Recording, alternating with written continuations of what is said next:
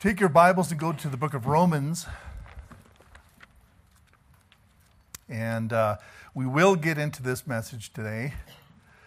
Last week I kind of hit the introduction. I really changed it into a message on religion and the heart.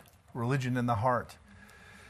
And how that there is no true religion in your life, or God can use you in any real way with people until he does something in your heart. And that's where this argument that we see here in Romans chapter 3 that God has with the Jewish people, how that they were looking to their outward religion, their outward uh, ritualism, uh, their circumcision, those type of things as what made them special. And we know that's not what God was thinking. Uh, he said in Romans 2, verse 28, it says, For he is not a Jew, which is one outwardly, neither is that circumcision which is outward in the flesh. But he is a Jew which is one inwardly, and circumcision is that of the heart, in the spirit, and not in the letter, whose praise is not of men, but of God. Wow, that is good. That means that outward show that they were so much relying in was simply supposed to be an outflow of what, what has happened in the heart and your religion, and this is the, the, the, the seriousness of it, you got to be careful that your religion doesn't just get to be something standing on its own. Your religion is always an outflow of what God is doing in your heart.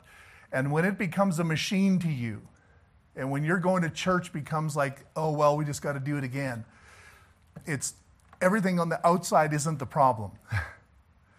What's happening is something in your heart has changed. And you need to let the Lord do a good surgery in your heart again. And so we saw last, last week how that God really deals with the heart. Right from the beginning, uh, when it came to destroying the world in the flood, he saw that the imaginations of man's heart was evil continually. So it wasn't all the things they did, even though the things they did were wicked, but he said, I'm looking at the core of this, at the heart of it. And that's why he brought the flood upon mankind.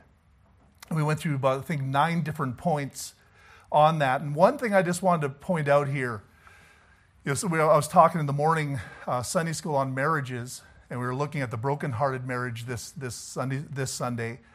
And how is it sometimes when you maybe have a lost husband, a lost wife, and here you are, you want to do right, you want to do the right thing, you want to uh, live the Christian life the way you're supposed to. It's interesting what the Lord gave us in 1 Peter chapter 3 verse 1 it says, "Likewise ye wives, be in subjection to your own husbands." That's not a common uh, or very popular uh, thing today. In fact, if you read this out in public, you'd probably have tomatoes thrown at you. But it says that if any be any and if any obey not the word, they also may without the word be won by the conversation of the wives. So this is where your conversation, that word simply just means lifestyle or really outflow of who you are, your conversation, your lifestyle. Uh, it says, while they behold your chaste conversation, your lifestyle, coupled with fear, whose adorning, let it not be that outward adorning of the plaiting the hair, of the wearing of gold, or of the putting on of apparel but let it be the hidden man of the heart, in that which is not corruptible, even the ornament of a meek and quiet spirit, which is in the sight of God of great price. You think about that. God is telling you, ladies, let's say you have a husband that isn't saved, that isn't doing right. And you know what? You know what's not going to work, right? The whole nagging thing. that doesn't work. But what God is saying is, is you be subject. You subject yourselves and let them behold your chaste conversation, your lifestyle. And it says, let it be the hidden man of the heart, not the outward adorning. Now, that verse, some people have used it, say, oh, you can't wear earrings, you can't do your hair nice. That's not what it's saying. It's saying, don't let those things be what you use to make a difference in people's lives. Let it be the hidden man of the heart, a meek and quiet spirit. What is meekness? Meekness is when you look at life and realize that, you know what? There are some things that are outside of my control. And the sooner I get to that realization that God cares about me and that God wants to take these out of control situations and use them for my good and for the good of others, that's where meekness comes. Meekness comes out where you finally, in your spirit, submit yourself to the Lord. Instead of continually trying to force change on people, on situations, and trying to manipulate circumstances, you need to understand God's in control and God is what? Good. God is good. Meekness, that's the one word the Lord put on my heart before the whole COVID thing happened. And I began to see that all coming out. And I says, I think the Lord is trying to teach us meekness. Meekness is us giving our control to God and realizing things are beyond what you can do here. There's a bigger thing at play. But if you submit yourself and you give yourself to the Lord and do what He's asked you to do, He's going to take care of you. So, right there, it says the hidden man of the heart, meek and quiet spirit. Today, you know, our, our young girls, we're teaching them to be loud and stubborn. They're loud, they're abrasive. That's what God wants from our young ladies. We need to teach them to be under control, quiet, not always forcing their opinion on others. You see, well, this is what I believe meekness. See, you're trying to change things and you're not making a difference. In fact, what you're doing is you're, you're wanting to get glory from it. But if you let God work through you into your heart towards people, I'm going to tell you something. That's where God does his work through the meek and quiet spirit. Amen?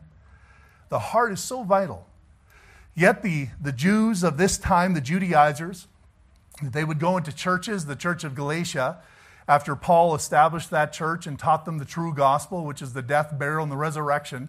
They went in there and started putting these ideas on their head that, oh no, you got to be circumcised, you got to do these laws and that laws, and tried to make it all external again. And that's what happens with us. Now, folks, this is the problem. I think people misunderstand sometimes. You know, folks, we believe that a Christian ought not drink and smoke and go to parties and go to socials and uh, you know go to whatever. You ought not do that. That's a bad thing for you to do. And if you're like a child where a parent has to keep you from doing that, okay, that has to happen, you know. But the thing is, that's not how God wants you to live your life. He wants you in your heart to change where there's no desire to do those things where I want to do good things. I want God to do something through my life so I can affect change in people for positive things. Amen? For righteousness' sake. Instead of always clamping down on people. That's why many times, Baptists especially, we get that, that uh, oh, they just say don't drink, don't smoke. Absolutely don't. you know, don't do pornography, don't whatever. You you have the list and I'll say amen to all of it. But the fact of the matter is that if that's all you're doing, you're missing something. The reason why we're doing these things, the reason why we want to, the reason why we're going is because our hearts aren't right. And God wants to change our hearts. And that's been God's message right from the start. The Lord says, I want you to have a circumcised heart. That's what this is about. So he's bringing these Jewish people to a place, an argument, where he's saying, You're guilty. You're guilty. Just like he brought the heathen that didn't want righteousness, he says, You're guilty of char- as charged. Just like he went to the moral man in Romans 2 at the beginning and said, Hey, you know, you're judging everybody else because you think you're good, but the fact of the matter is you're not. You're guilty too all these different views of righteousness, whether you don't want righteousness, whether you think you can fabricate your own righteousness, or whether you're thinking you're following somehow God's righteousness and you're missing the mark. He says, You're guilty. So the Jew responds here in Romans chapter 3. And so we have some questions that are presented. So the Lord isn't too proud to take some questions. He has pronounced his judgment. I mean, you're not going to change his mind, but he's willing to hear you. And there's some questions that, that they asked here in Romans chapter 3. Notice this in verse number 1. It says, What advantage then hath the Jew? Or what profit is there of circumcision? And he gives you the answer much every way, chiefly because that unto them were committed the oracles of God. So, the Jew is saying, then what's the big deal? That I was born from Abraham, Isaac, and Jacob. That I was brought up in this religious home, in this religious nation uh, that you said was going to be this promised nation that you were going to use to be a light to the world. What good is it then? What advantage do I have? Why, why am I not special? See, the thing is, they began to think that somehow they were better than the Gentiles.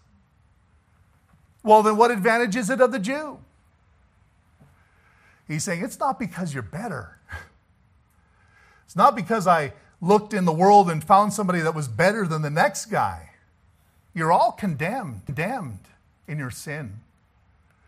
But he says, This is what I was doing when I called you out, so I could bring the world my word. And this is what I want us to get today the outward performance of your life, the religion, the expression, the lifestyle, everything you do is based on God wanting His word to reach mankind. That's the advantage. So they began to think, well, I'm special because I was born of Israel. I was born of this tribe. He says, no, that didn't make you special. What makes you special is I chose you to bring my word to the world. Think about that. Now, that's you too, as the church today. Now, we're not Jew, and by the way, Romans chapter 2, verse 28, it's not saying that everybody's a Jew because it said that. He's just saying this is what a true Jew is. We are not Jews, that's a separate thing.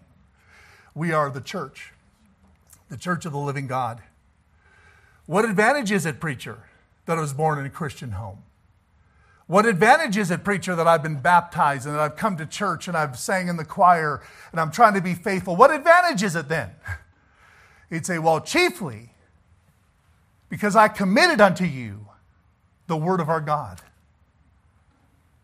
And that your life and your lifestyle and your religion and everything that you do is going to glorify my words so that souls can be saved and people can be helped. Now that changes things. Because most people think today it doesn't matter. It doesn't matter what we do.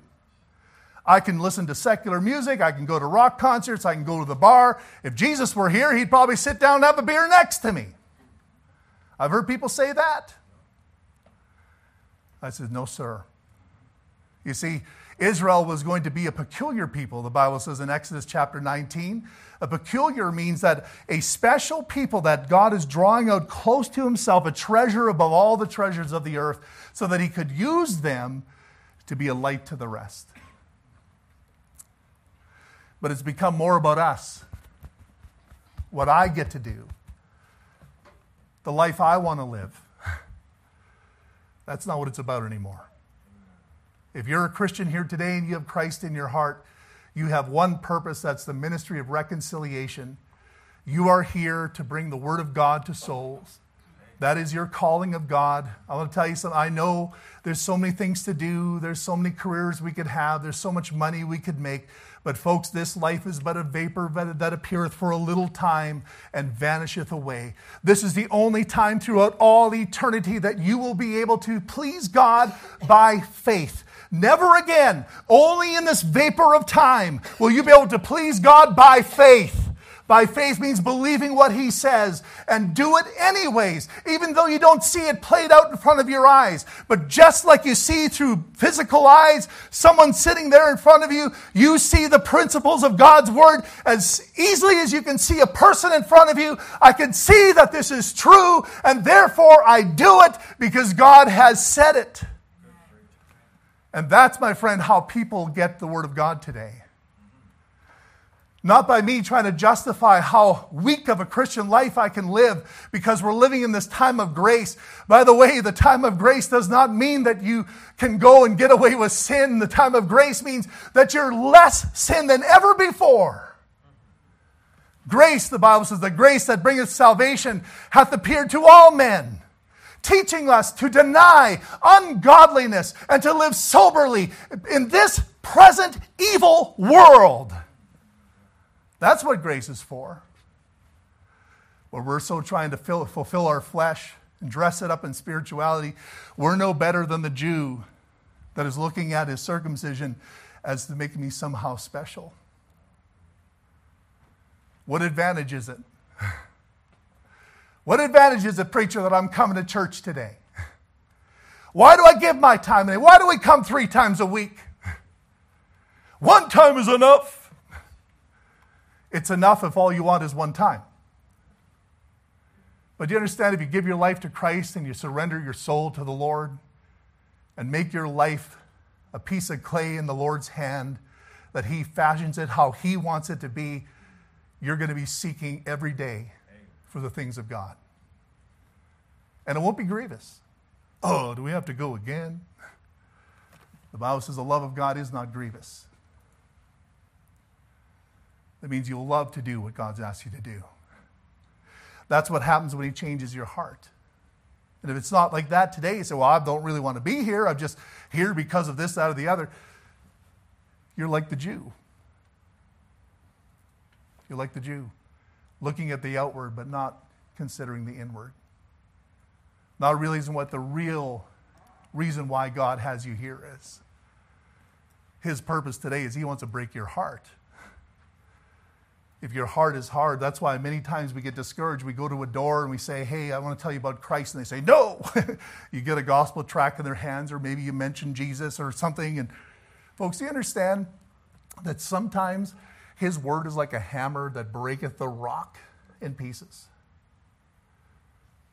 How do you expect to just go to somebody and have them just melt in your hands at, at the things you say?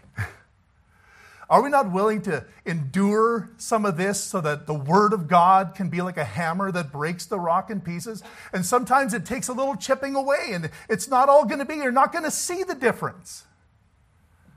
But all you know is that your life and the life that you're trying to uh, express to the people around you and the heart that you have for the Lord and your obedience to the scripture somehow is like a hammer that is breaking the rock on the people that are around you. And that's why you don't give up. That's why you keep going. Like I said, I don't know when it was. One of my messages was it last week. How many times we, we, uh, we think that direction and timing are equal. They're not. And the, the aspect of that was you have two young people, they want to get married, and they say, Oh, this is the person that I'm supposed to marry. And mom and dad says, Well, I don't think it's time. And they say, Oh, no, this is, this is God's direction.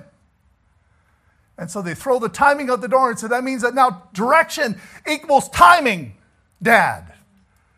And dad says, No, direction does not equal timing. That's why sometimes when you got a wife or a husband that is not doing right, you don't look at them in the moment and say, I'm going to give up because somehow the direction isn't equal to the timing. The direction is that you get right with God. The direction is that you have a, a, solid marriage and you, you glorify Him with your life and you every day you give yourself to that. That's the direction, but the timing isn't always there. And so you don't quit on Him, you don't give up. You continue on day after day and week after week because you know the direction. Now you're waiting on God's timing. For God to break that heart. For God to do the work that only He can do. Like in the passage I just read about the meek and quiet heart, you don't know how your life is going to impact the people around you, but you continue on, and a part of how God uses you is your faithfulness in continuing. It's not just looking at you and saying, Look at a great Christian this is. Oh, I better get right with God. Sometimes it's seeing you, no matter what happens, continue on, be faithful, take the hits, bear your cross, just like they were talking about. and that is the hammer.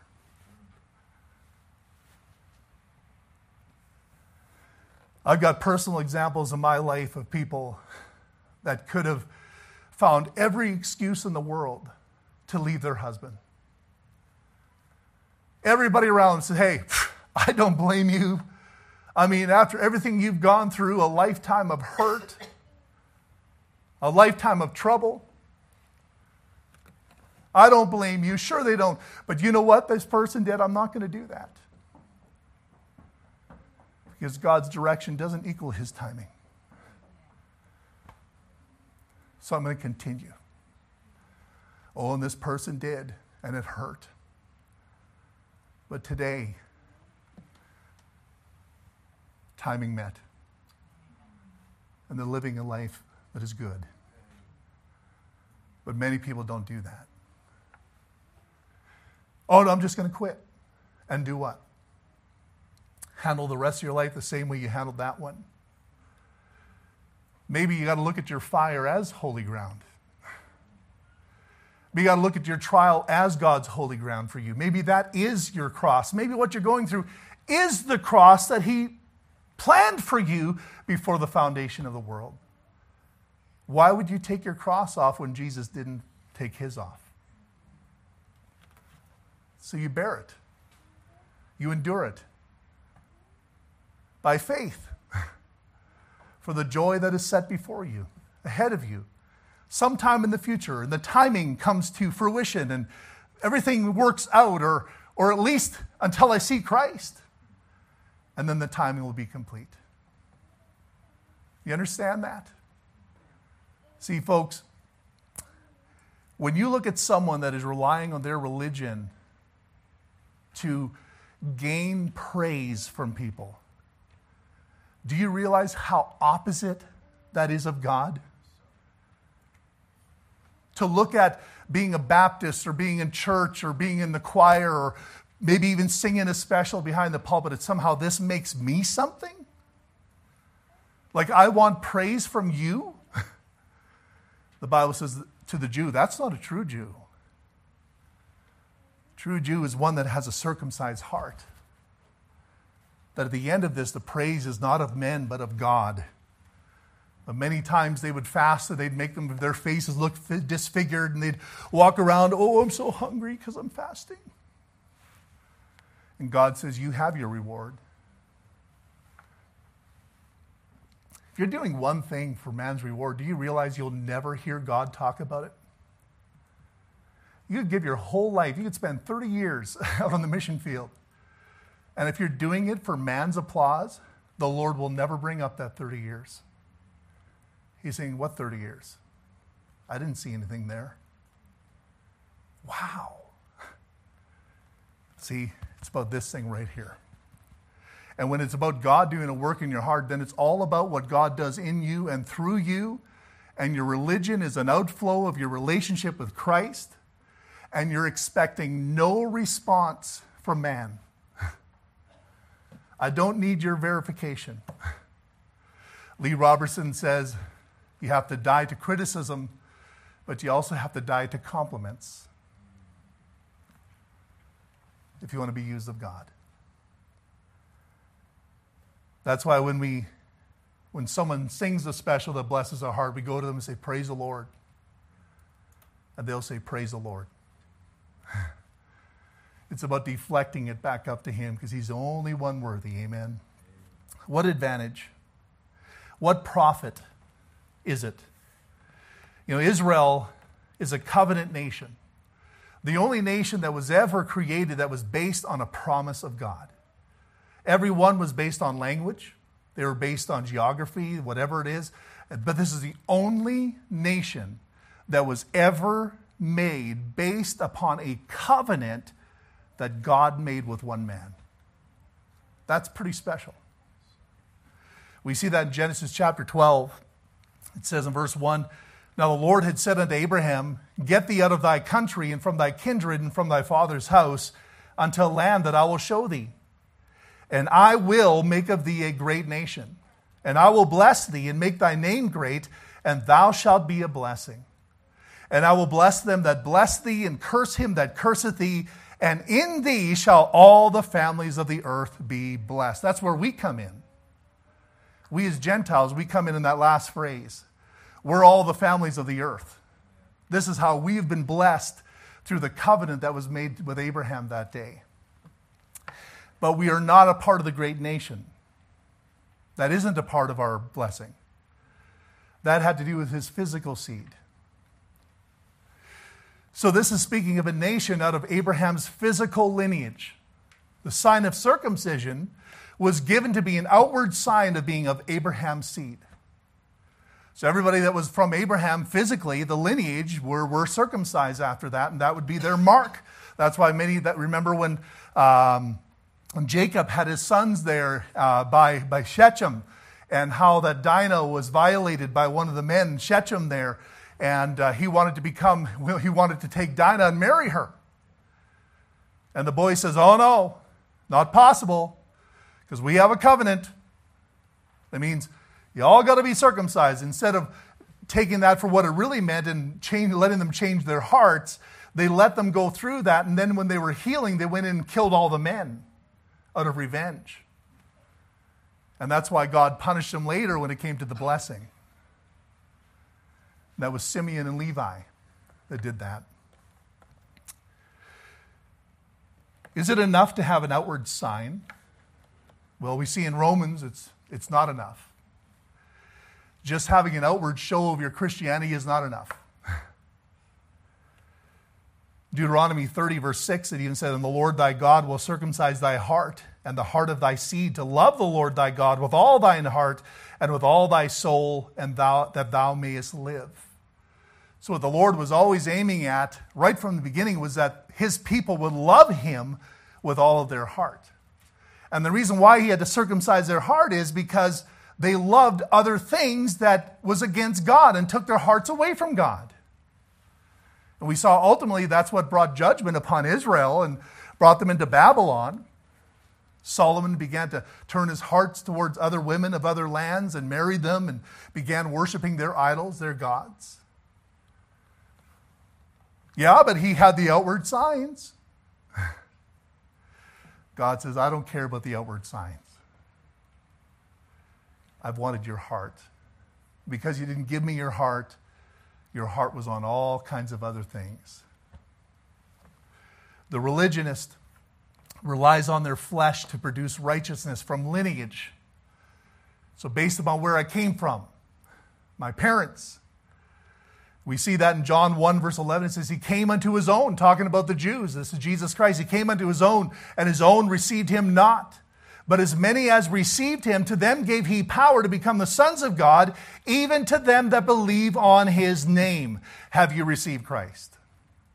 We've been going soul winning lately. We've been asking that question. We've had a couple of people say to us, Yes, we do every week. And what they're talking about is when they eat the wafer. They're relating eating the wafer that the priest plays over as receiving Christ. See, that's outward. And so they're relying on an outward thing of religion to save their soul. But the Bible says, no, that's not what I mean. It goes on to say here, but as many as received him, to them gave he power to become the sons of God, even to them that believe on his name. So that's what it's about. It says, which were born not of blood. That means it has nothing to do with who your mother, mom, and dad were, nor of the will of the flesh that means your flesh isn't going to somehow make this birth possible, nor of the will of man. No matter what I do for you, I could put you in the tank and we could have a big religious festival going on. Nothing is going to make your spirit born again other than this. And it says, but of God. See, Jesus told Nicodemus that unless he be born again, he shall not inherit he shall not see the kingdom of God. Those that grew up in a Jewish home and were circumcised to bear the mark of God's people made that outward sign of their, the, the basis of their religion and relationship to God. And they're not saved. They're not saved until they receive Jesus Christ as their Messiah. Do you understand that? Any person today that does not turn to Jesus Christ is not saved. You look at the Jewish nation, oh, they must, because they're still religious. The Lord says, no, they're not saved. That's why at the end of the tribulation time, when Jesus Christ will come again, then finally they will turn to him and they will believe that Jesus Christ is the Messiah. And then the Bible says in Romans chapter 10 or verse, uh, chapter 11 that all of Israel will be saved. But today they're not. You got to be careful of this. I respect Israel. I respect God's people. I respect God's plan of bringing God's people back into that land to once again use them to be a light to the world and the millennial reign, that's going to happen. But today, it's a land full of rebellion. In fact, in the tribulation time, the Bible calls Jerusalem spiritual Egypt and spiritual Sodom until Jesus Christ becomes their Savior. So you need a new birth, a washing of regeneration in your heart. The Jews had one chief advantage and that's God entrusted them the revelation of his words. Committed unto him, he says. Entrusted. The oracles of God. How many times do you use the oracles? Kids, have you read the oracles today? No, you don't use that word. You use the Bible, you use the scriptures, the writings. But do you understand, before they were writings, they were utterings. Before they were written down on pages, the voice of God uttered them. So the oracles of God is God uttering his revelation to mankind. And he says, I've chosen you, the Jewish people, to reveal the utterings of God to mankind. And later they got put in a book. And that's what we have in front of us today. The oracles that became scriptures. You know, there's two pe- groups of people on earth that the Lord committed the scriptures to. What are those two groups? The Jews and the church. Oh no, I go to christianbook.com to buy my Bible. See, the Lord never committed the preservation of the scriptures to any publishers. It was always placed within the church's responsibility. And it still is. So we got to be careful that we don't allow the, the money making machine of publishing take over the Bible in such a way where they, and it's happening today, where they twist it just enough where they can copyright it. And when you can copyright it, you can start making more money off of it. You know, some Bibles out there, they even allow you to reproduce it because it's copyrighted, like the works of Shakespeare or something, or some other book. But this one is not copyrighted. It's 400 years old, goes back to 1611. There's no copyright on it. That's why they don't like this one that much, because they can't have as much control over it. But the fact of the matter is, the publishers have never been the ones that were given the responsibility to preserve and to distribute the Bible. Those places are doing it because they're trying to make money. In fact, if you look at some of the heads of these publishing companies, some of them live a life of total debauchery, yet they're selling good King James Bibles. So let's not make them the group. Amen. The group is the scriptures. You ever had somebody come up to you and say, Well, I believe the book of Enoch should be in the Bible? You ever had something like that? Yet they've never once actually studied into that. Where did it come from? What is it all about? Well, the Bible quotes the book of Enoch. No, the Bible quotes Enoch. Be careful how you put these words out there.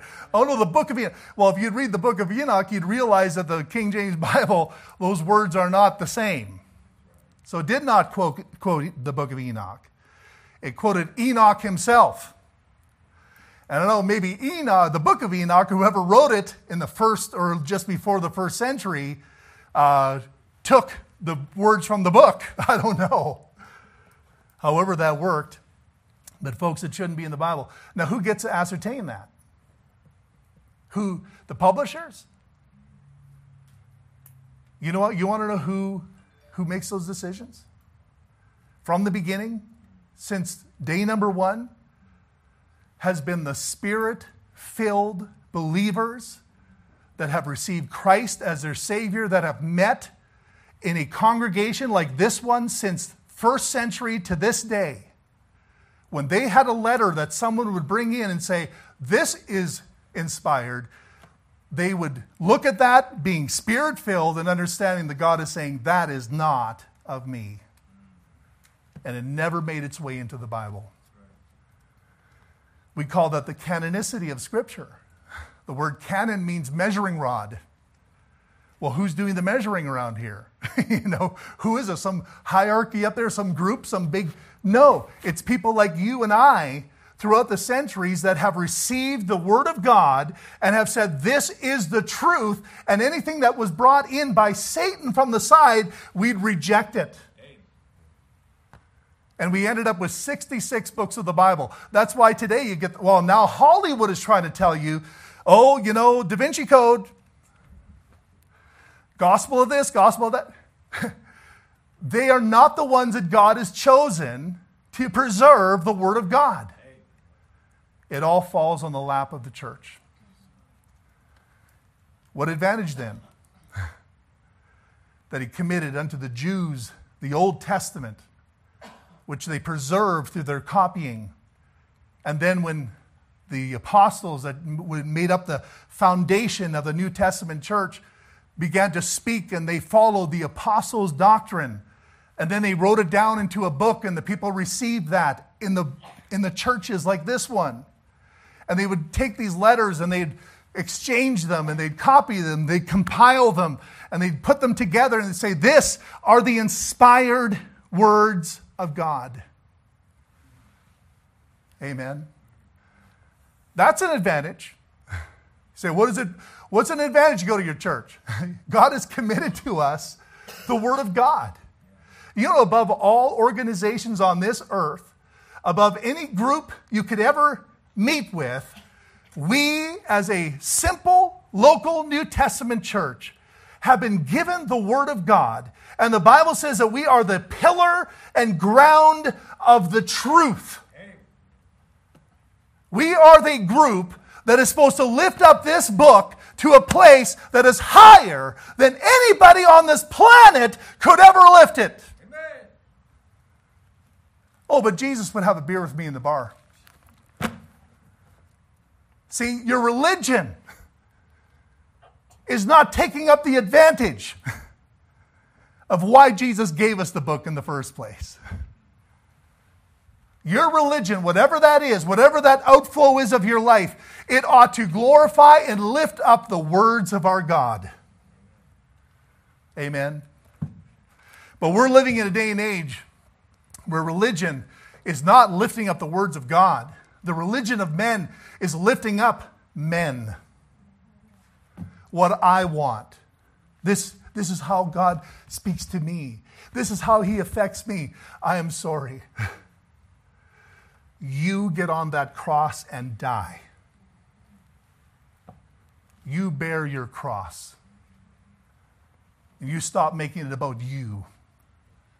And when you stop making it about you and more about others, that's when the Lord will flow through your life. There's one thing the church, churches are doing today it's getting in the way of God. And that's why revival is not coming. It's more about us than Him.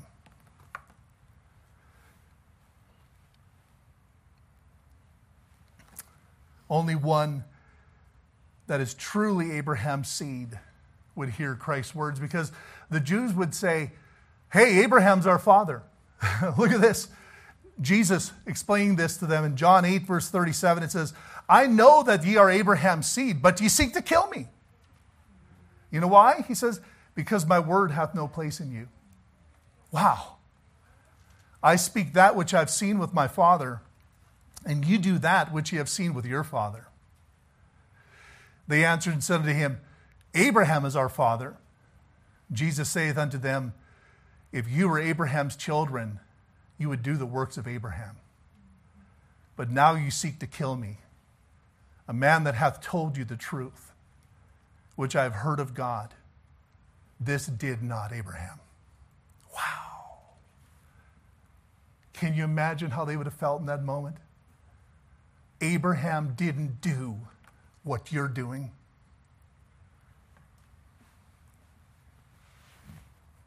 Christian, look at your life. We're of the faith of Abraham. In that covenant, Genesis chapter 12, and all, in thee shall all the families of the earth be blessed. We say, oh, yes, I'm that Christian, I'm that one. Abraham wouldn't do what you're doing. You've got the Word of God. We've got the Scriptures. We've got the revelation of God. We've got the oracles of God given to unto us. But then why aren't we doing what Abraham would do? Jesus told these Jews, You say your father is Abraham. That's why later on he says, Ye are of your father the devil, and the lusts of your father ye will do. The longings of your father ye will do. See, those of us that say we're of the faith of Abraham, those of us that say we are of the faith of the scriptures, of the word of God, we've been committed to scriptures by God, and yet we're doing opposite. You're not of Abraham. Think about that. Whoa. Jesus cut deep that day, right into the heart of the Jew, of the false teacher. They're relying on some kind of a lineage that somehow I'm connected to Abraham. He says, Your physical lineage has nothing to do with what I'm talking to you about. See, there's two seeds there's a physical seed, but then there's a spiritual seed. And the seed of Christ. That's what has to be planted in our hearts. Only one that was of Abraham's spiritual seed would rejoice in Christ. Do you rejoice in Christ? Do you get a joy in your heart when we talk about what Jesus Christ has done for us? Oh, the Bible tells us in John 8 56, your father Abraham rejoiced to see my day. And, saw, and he saw it and was glad. Then said the Jews unto him, Thou art not yet fifty years old, and hast thou seen Abraham? Jesus said unto them, Verily, verily, I say unto you, before Abraham was, I am. He's saying, I am Jehovah. I am the self existent one. But an interesting statement your father Abraham rejoiced to see my day. What day? What day is he referring to here? what I believe he's referring to, and this is where I don't think you'll argue with me on it Genesis 22 where God told Abraham, Take your son, thine only son Isaac, whom thou lovest. The first time love is mentioned in the Bible, right there in that passage, and sacrifice him. And Abraham, because he loved God, just obeyed. He says, I don't understand this, God, but I'm going to do it. And he got his wood and he took that wood and put it upon the back of his son. Just like in a couple thousand years, Jesus Christ would have that wood on his back walking down to the place of crucifixion. And Isaiah, uh, Isaac uh, walked with him. And while they were walking, he says, Where are we going, Dad? Oh, we're going to sacrifice. Then, when they got close, he told the servants to stay behind. He says, Isaac, me and you are going to go on this one. Dad,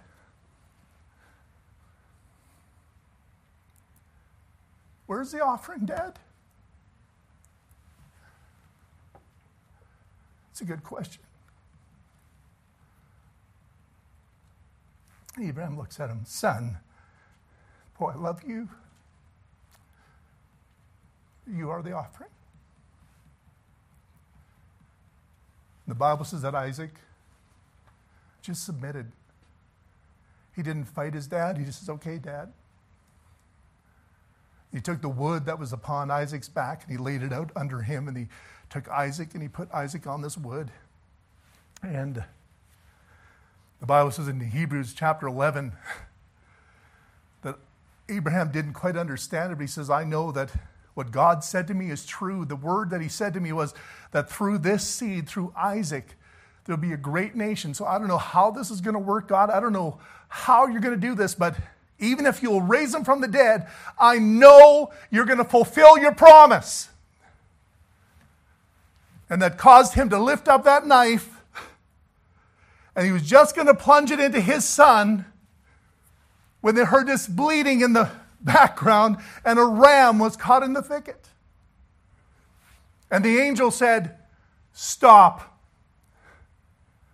The Lord has provided a sacrifice.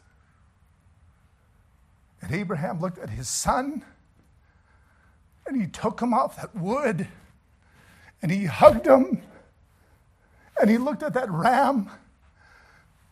Praise God! Praise God! This was the day. This is when Abraham saw Christ.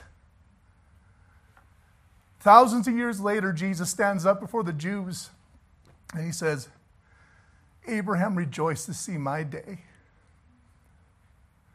but you seek to kill me.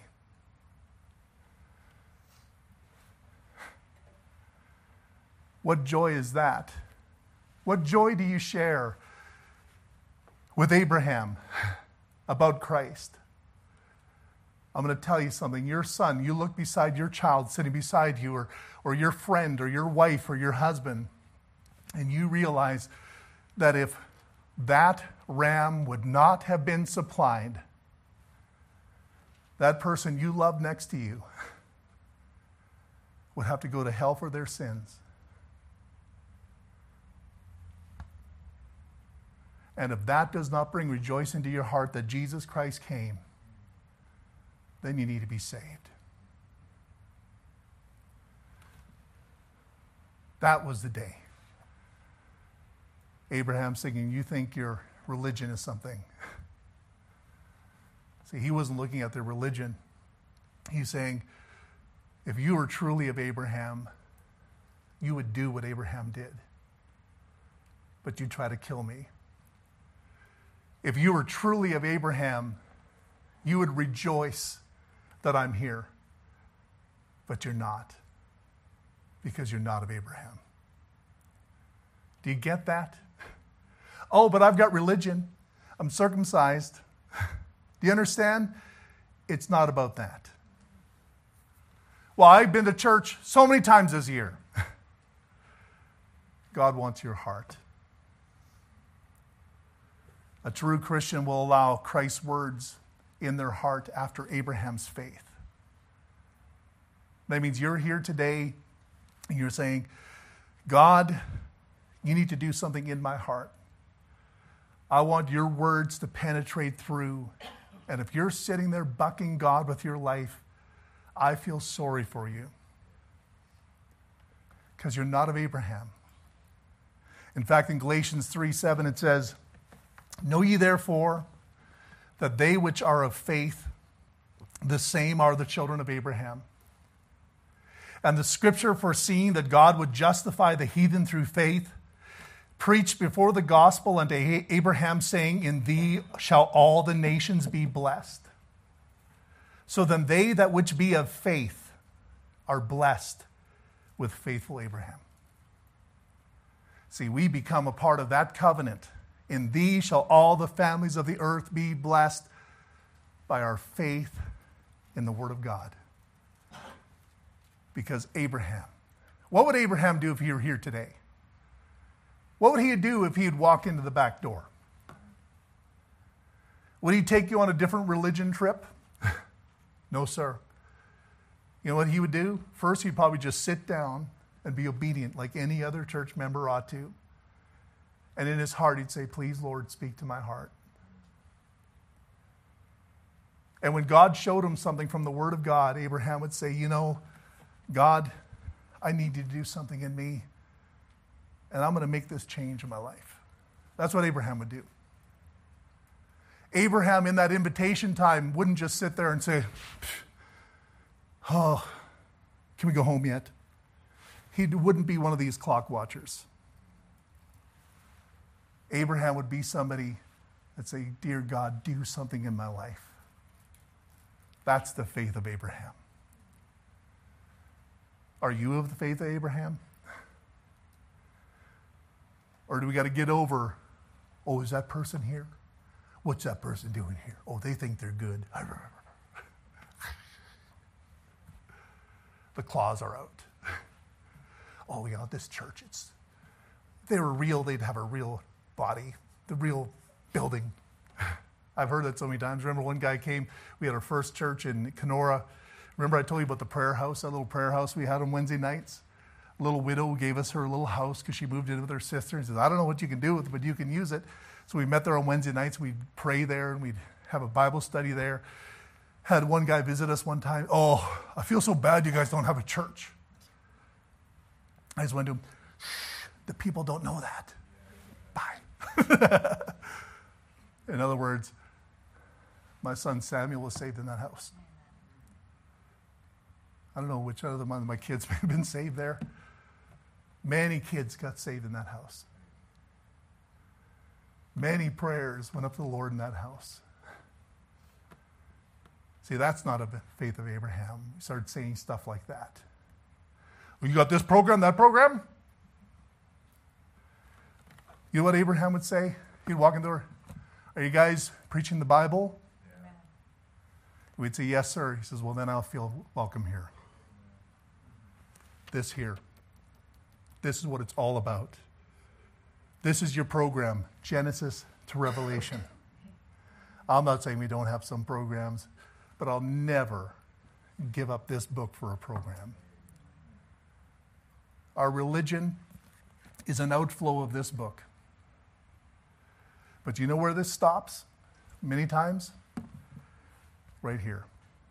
Preacher preaches. It's coming. It's coming.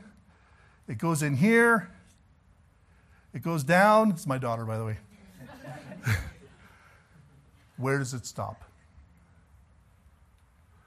Faith cometh by hearing, hearing by the word of God.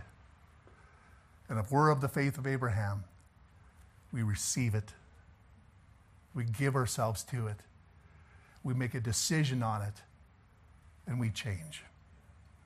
Amen. Let's bow our heads.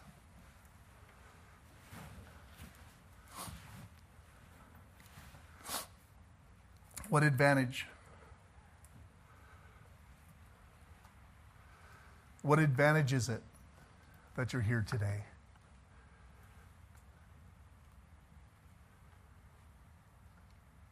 Do you understand that little churches like this, since the first century, have been chosen by God to be a pillar and ground of the truth? They're not here to make you feel comfortable.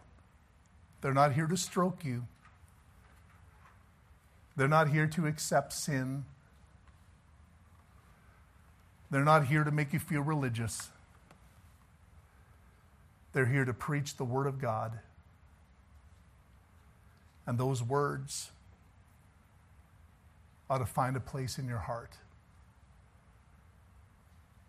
And I don't know where you are today in your Christian life. But maybe the words hit the eardrum, maybe go into your mind a little bit, but they're not going into your heart.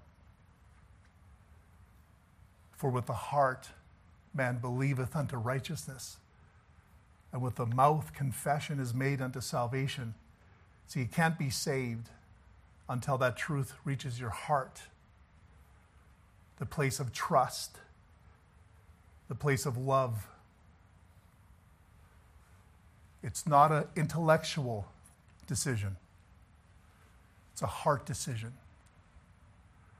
And if you're here today, you'd say, Preacher, the outflow of my life has not fit or expressed what the scriptures say. I have not been living after the Word of God. Now, there could be a couple of reasons for that. Could be that maybe you got saved and nobody's ever taught you. Or it could be you've never been saved. and there's nothing to flow through. Can I tell you that the first step is to allow the gospel, the message that Jesus died for your sins, he was buried, and that he rose again? That message must be trusted in your heart. You have to believe that Jesus died for your sins. You have to believe that he went to the grave for three days, three nights. You have to believe because he's the holy Son of God, that death could not hold him, and he defeated the grave so that all that put their faith in him can come to heaven where he is. He paved the road for you.